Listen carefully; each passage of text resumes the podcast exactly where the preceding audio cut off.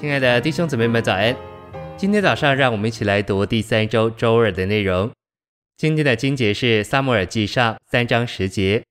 耶和华又来站着，像前几次呼唤说：“撒母耳，撒母耳。”撒母耳说：“请说，仆人静听。”以赛亚书五十章四节。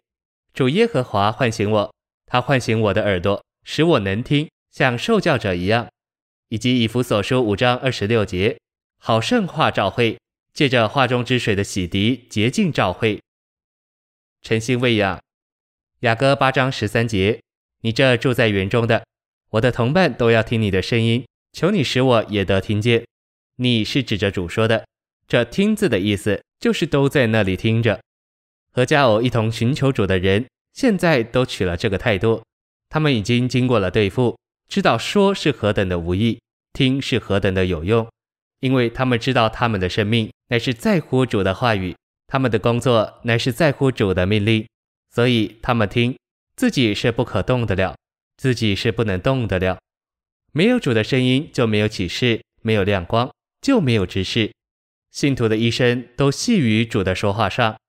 主啊，正在我们等候听者的时候，求主使我能够听见，求你让我听见你的声音，因为唯独这一个会引导我。一直到你再来。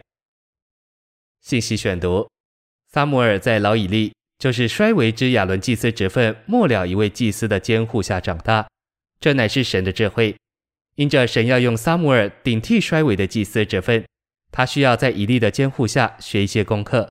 撒母耳能明白并领会他在以利的光景中所看见的，这在日后一直成为对撒母耳的警告。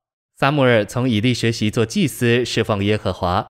撒母耳学习做祭司的时候，看到堕落之亚伦祭司职分的败落，这并没有减弱撒母耳将来的祭司职分，反而在他日后的祭司侍奉中，一直成为对他的警告。撒母耳看见神对以利家严厉的审判，我们不该认为神只是坐在天上，对于他子民在地上的光景不做任何事。事实上，神一直在对付他的子民。神对以利家严厉的审判，首先有一个神人所预言。其次，这严厉的审判由耶和华借着撒母耳说的话所证实。我相信神借着撒母耳让以利知道要来的审判，目的是要给这年幼的孩童祭司难忘的印象。这是神的智慧。撒母耳看见这一切悲惨的事，这些事就成为他的功课，在他一生对神的侍奉上警告他并提醒他。因此，他被神智慧地放在老以利的监护下是非常有益的。因为他学习了一些积极的事，也看见一些消极的事，这帮助撒母耳在他一生对神的侍奉上保持纯洁。